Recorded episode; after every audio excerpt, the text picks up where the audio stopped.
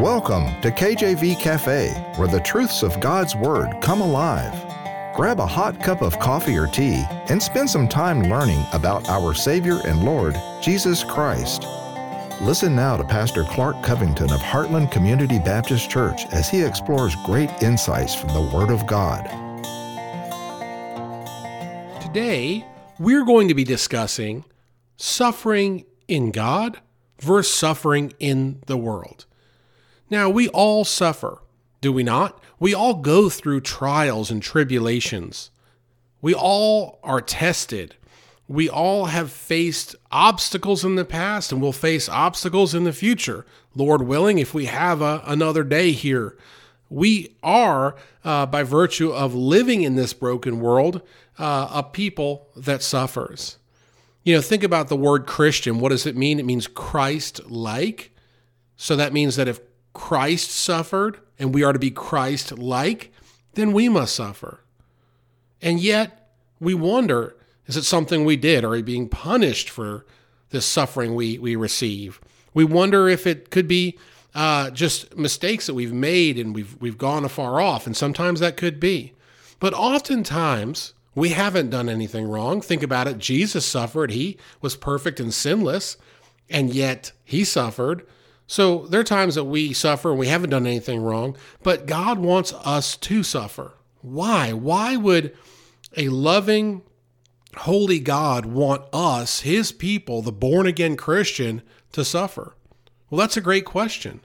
And I believe, and the Bible backs this up, that when we suffer, it develops traits in us that cannot be forged any other way. So you realize that the potter working with that clay, molding that clay, that, that it has to be shaped in a certain way and it has to be broken down and softened and, and sculpted. And sometimes we need to be broken down. We need to be humbled. We need to go through times where, where there's nowhere we can turn but to God, but to our Lord and Savior Jesus Christ. We need to get our way, uh, get away from the, the carnal things of this world, get away from uh, the, the, the things that bog us down and keeping up with the Joneses and you know the coveting that often comes with living in this world. We need to get away from that and close to the Father. And when we do that, we realize that our suffering is truly to make us more fit for the kingdom. And today we're going to spend a little time talking about suffering in God versus in the world. And firstly, I want to address the idea that we can choose how we suffer uh, for and in Him or for and in the world. And we can, in a way, make our suffering more productive in that we are rewarded instead of punished for it. I want you to think about that today. We can be rewarded for suffering well for Jesus Christ, or we can be punished for going into the world, uh, touching the hot oven, so to speak, and getting burnt and dealing with suffering that way. I mean, truly, there's suffering both in God and in the world. Uh, you know, people believe, okay, well, if I just was afar off from God, I could live in sin and, and be happy ever after. No, the Bible says the wages of sin is death. Look, when you live in sin, when you uh, have that lust and then that conceives into sin and you let into that temptation and, and you go after these desires of the flesh, it leads to consequences, grave consequences. And people in the world, they suffer. Amen. They suffer and suffer and suffer. It's not like they don't. But if we choose to live for the Lord, then we know our suffering is not in vain. Amen. 1 Corinthians 11:31 For if we would judge ourselves, we should not be judged. Well, what does that mean? If we should judge ourselves, we should not be judged.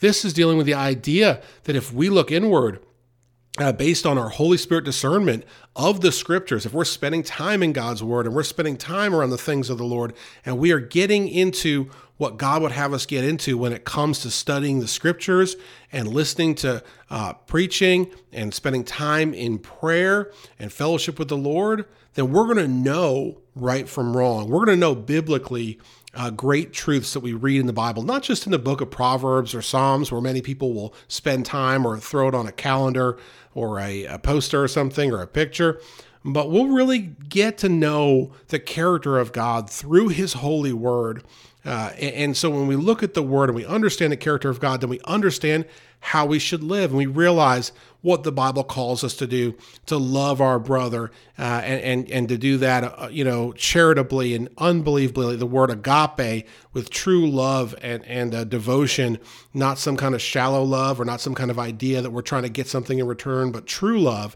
When we do these things, we know we're blessed for it.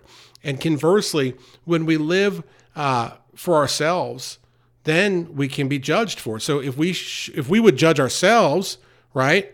Okay, we judge ourselves, then we should not be judged by who? By God, because we're judging ourselves first, knowing that uh, if we have you know sin that we can go to him and repent and we do that and we get right with god and then knowing to stay away from these things having that that ability that restraint if you would and if we have that then we should not be judged and what that means uh, is that god we're doing the, the judging based upon god's word and so he wouldn't have to judge us and conversely, if we're out in the world and instead of judging ourselves, we're living for ourselves, he certainly can uh, get the rod and the staff and whoop us back into shape, and he will judge us. Amen. Uh, so this means if if we do the judging, righteous by God's principles found in His Word, discerned by the Holy Spirit in us, we will not he- need Him to judge us in these matters. Uh, if we fall short and choose to live a life of sin and transgression, then we will face God's judgment here and in the next life. Suffering is a part of life for all humans, but we must choose to suffer in God or the world because God won't have you to try to live both ways.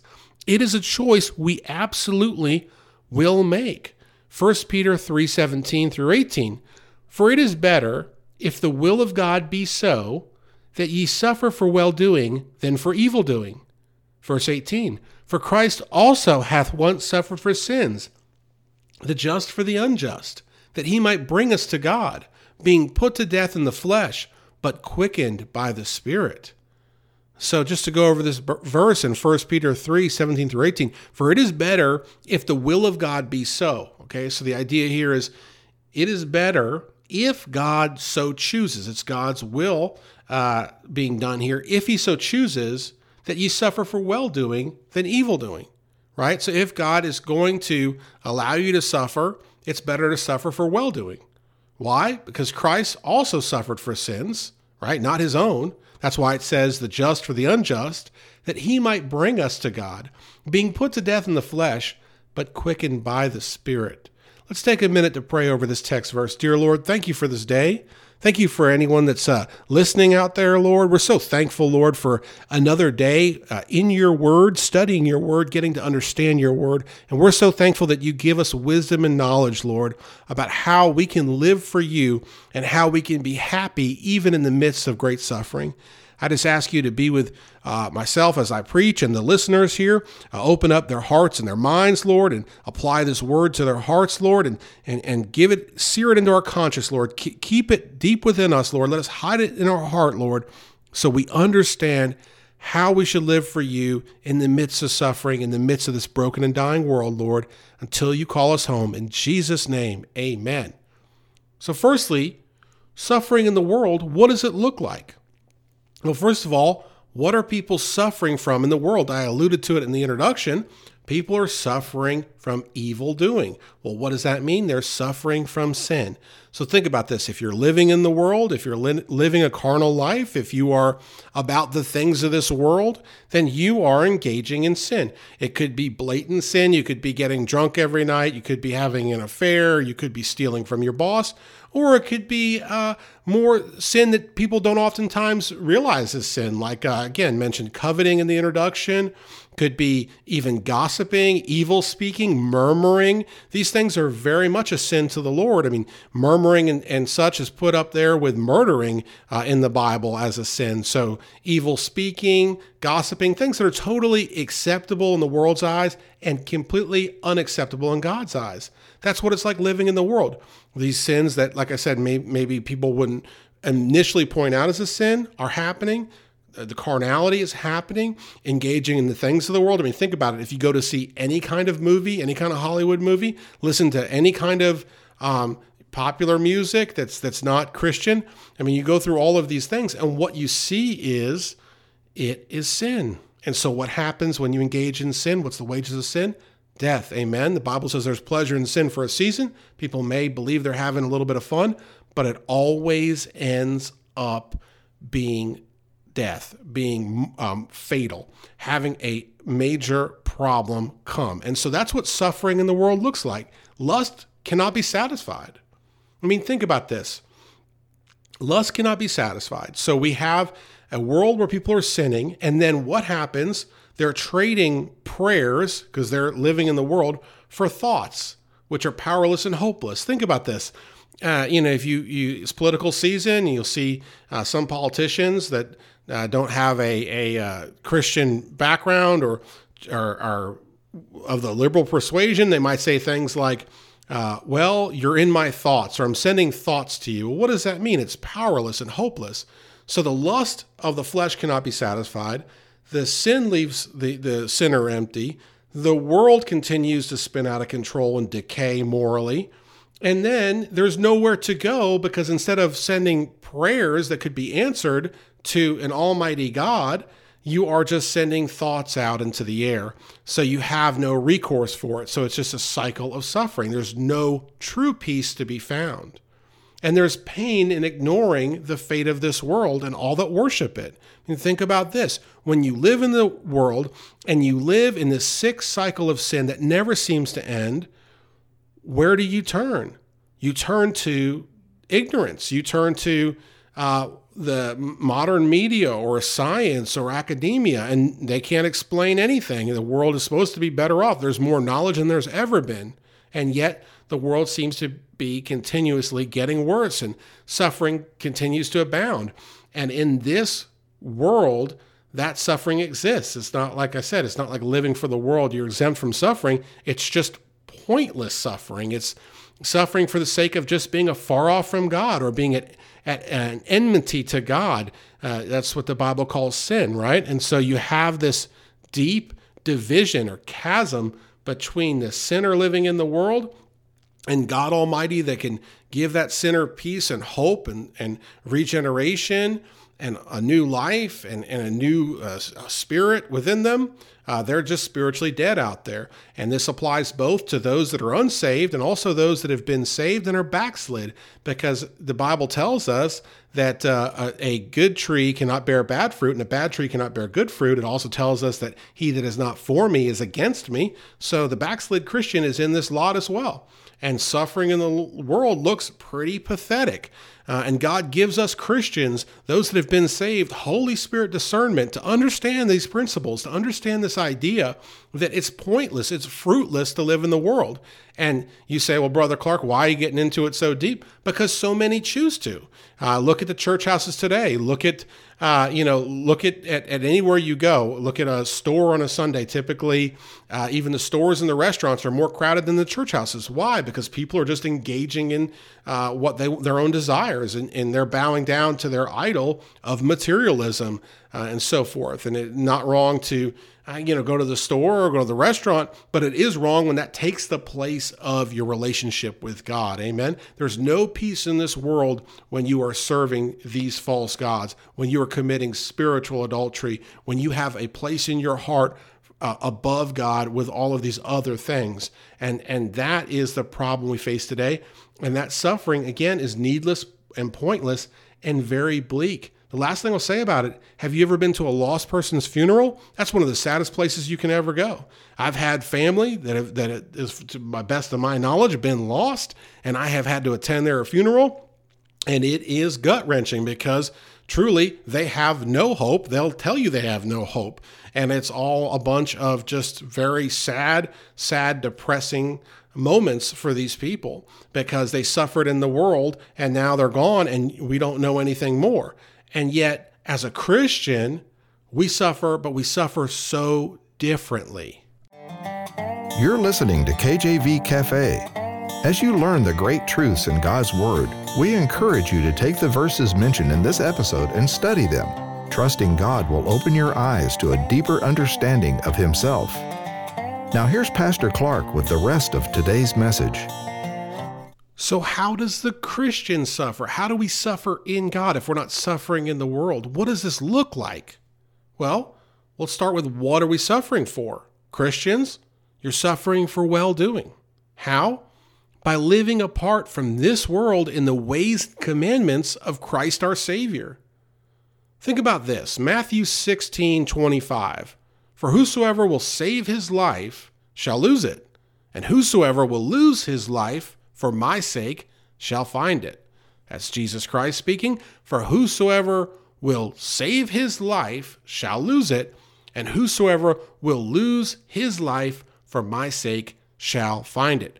So, what does that mean? That means that we are well doing as Christians and we are living not for ourselves. This is the idea of taking up our cross every day. This is the idea of crucifying those fleshly desires that we all have in this mortal body, in this fleshly form. And even when we're saved and we get the Holy Spirit living within us, uh, even when we are about the, the ways and the things of God, we still are affected by this body. We're still tempted, as Jesus was tempted. It's not a sin to be tempted, uh, but we're still tempted, and we still have uh, uh, desires that are that are carnal in nature, right? And we have to crucify them as Christians, and we have to live for Christ. Well, what does that look like? That looks like, you know, if you're in college, that looks like not going to the fraternity party and not drinking and not getting involved in fornication and not cheating on the test and not using foul language. If you're an adult, it looks like not going to the happy hour with the people from work and not going to that movie with the filthy language in it that blasphemes God and not watching that sitcom at night and not going to that wine bar and going on and on and on it is a lot of knots. When we're in this world, it's a lot of things we don't do. We don't participate in them. And so, what does that lead to? That leads to well doing. Again, as I mentioned in the introduction, that re- leads to a Christ like behavior where we are living in suffering because our Savior suffered so much more than we ever could. And so we are living like Him. And we're not just saying, oh, glory, hallelujah, we love you, Lord, and then going off and indulging in every desire we have, we're saying, glory, hallelujah, we love you, Lord. Let us show you how through our actions. The book of James says that faith without works is dead.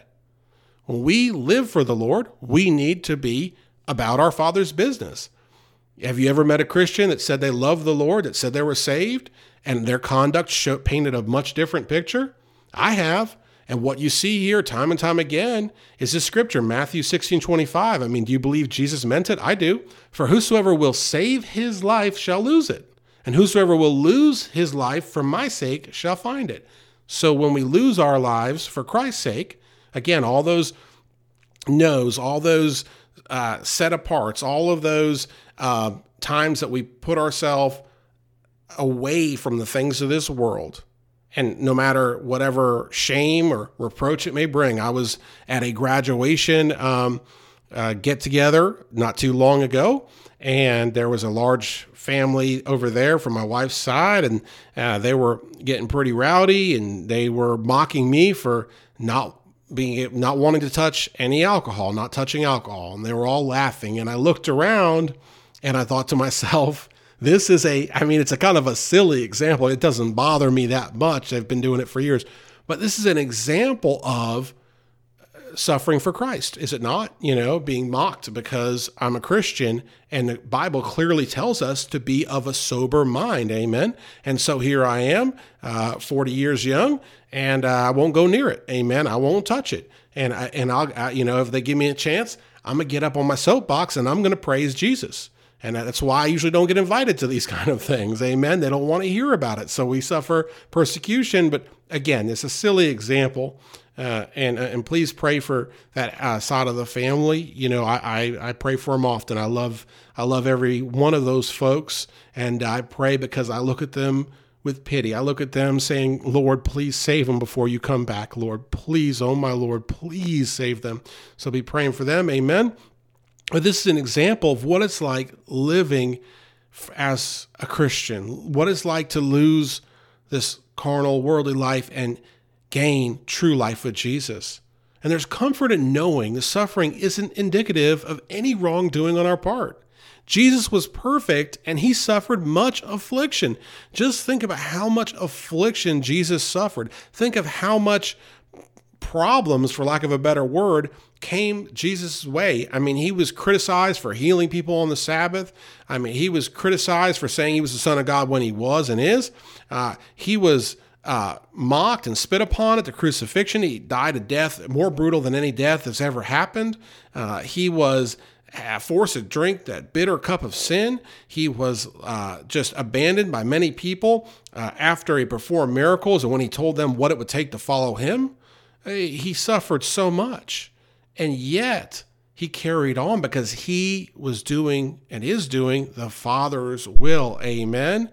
He was doing everything the Father had called him to do. Jesus, the only begotten Son of God, amen, was living out God's plan for him on earth. And he did it with great obedience. And that's kind of a hidden message here. Suffering in God, you know what it looks like? It looks like obedience. It looks like obedience to God. Amen. And there's comfort in knowing our end, comfort in knowing the Creator, comfort in this idea that we don't send thoughts when things go wrong. We don't sit there and pick up a philosophy book when there's a problem. We pray. Amen. We approach the throne boldly. Amen. We can go to our God. You know, the Bible says the prayers of a righteous man availeth much. Amen. I believe this with all my heart. When we're living for the Lord, we're sold out for God. When we wake up praising Him, when we spend our days in prayer, uh, when we are living for Him wholly and fully, when we're fully repentant of our sins, He will hear our prayers. I believe that. I believe He will especially hear our prayers. Amen. And be close to us. The Bible says, draw nigh to Him and He'll draw nigh to you. I believe this with all my heart. We're serving God, we're living for God, even when we're suffering for God, He is near us. Amen. And there's great comfort in that. There's great comfort in this idea that we know our end. We know the, the you know, the Bible says God knew the end from the beginning. We know through the Bible, through God's holy word, through much prophecy, through all of the scriptures, we know what is to come. And we know it is great blessing for the Christian. There's no condemnation for those that are in Christ. Amen. For the saved, we know what we're headed for. We're headed for glory. Amen. We're headed for a place where there's no pain, there's no sadness, there's there's no sorrow, there's there's no cheating and stealing. There's no sin period. So there's comfort in the creator. And there's comfort in this idea that prayer can lead to resolutions to suffering. Do you believe that today? I believe that. I believe that our prayers not only are heard, but oftentimes answered. Amen. I believe it. Just like I mentioned my lost family members, I believe if I pray, if you pray, I believe no matter what religion they are, no matter how far off they are from God, they can and will be saved if it's God's will. Amen. And through our prayers, through our petitioning of God the Father, we can make a difference. Amen. Things can happen. Prayer can move mountains. Don't stop believing that. That's what it's like suffering for God. So we suffer in the world, it's hopeless, it's fruitless, it's inevitable. We suffer in God. We are just the clay getting molded. God, if it's God's will, you know, as this text verse said, if it be so, if it is God's will that we suffer, then then that's what we should do. We should count it an honor. Later on uh, in First Peter, uh, the Scripture mentions that it should be we should be joyful e- even in suffering. We should be joyful in our affliction because we know that we have God. Amen. We know we have the true living God, not just on the outside, not just intellectually in our mind, but we have God living in our hearts. Amen. That should make you get up and shout, Amen. That is fantastic. We have God living within us. The Holy Spirit is living within us. Even Jesus told the disciples that he had to go after he'd been resurrected so that he could send the comforter. So there's great comfort in the Creator. There's great comfort in prayer. There's great comfort in knowing that our Lord is able to deliver us from all kinds of problems and issues that we suffer in the world. You know, as Paul mentioned, this suffering in this world, it doesn't compare to what awaits us in the next. And that is if you, friend, have ever lived in the world and you have lived for the Lord, then you know what I'm talking about here. It doesn't even compare to suffer in the world is hopeless and frustrating beyond you know imagination. To suffer for god is fruitful. It builds patience. It builds faith. It builds character. It refines us. It makes us who we are. Look at the great men of god in, in your life. Great men and women of god in your life. Look at the great men and women of god of the past. Did they suffer? Oh my goodness did they suffer. They suffered much affliction.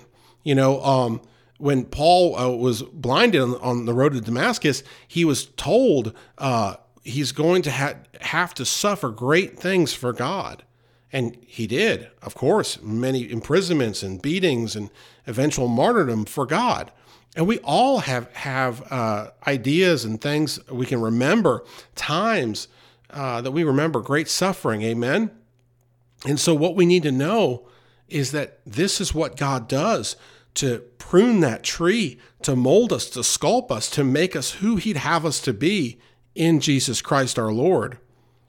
And I will say this I believe that this also, this suffering, and I believe scripture backs this up time and time again, even just in, in 1 Peter, that as we face suffering here in this life, it will give us great context in the next life. So, what we go through here, we won't go through there, and we'll be so glad that we are no longer suffering there. And so, the things that we deal with here that are difficult and hard and heartbreaking, when we get to heaven, it will make heaven that much more sweeter. It'll make heaven that much more beautiful. It'll make heaven that much more uh, respected by us because we realize the the penalty of sin. We realize the fate of, of mankind without the Lord Jesus Christ. We realize these things, and in heaven it gives us great context. I believe that. I believe we will be able to have some idea of what we endured here for the Lord. And then when we're in heaven, it'll give us great context.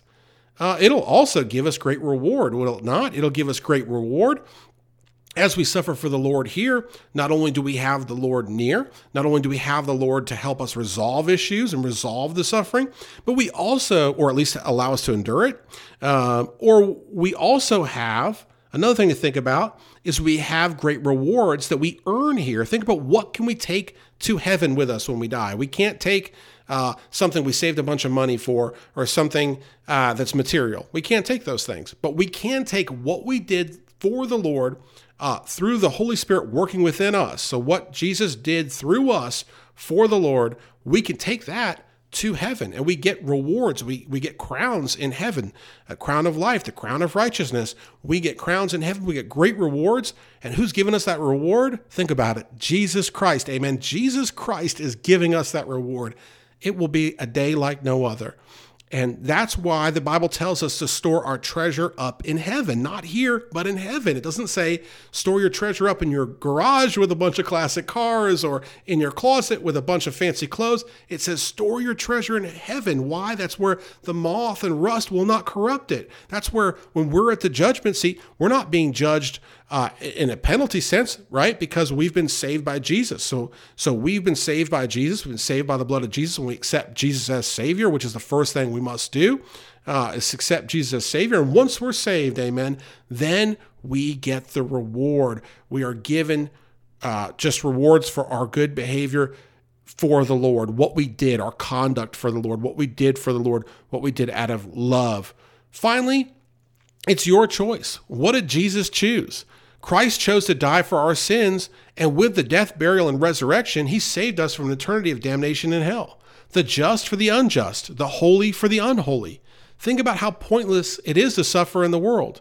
Why do it? Temptation leads to sin, which leads to distance from God, to suffering and depression and isolation.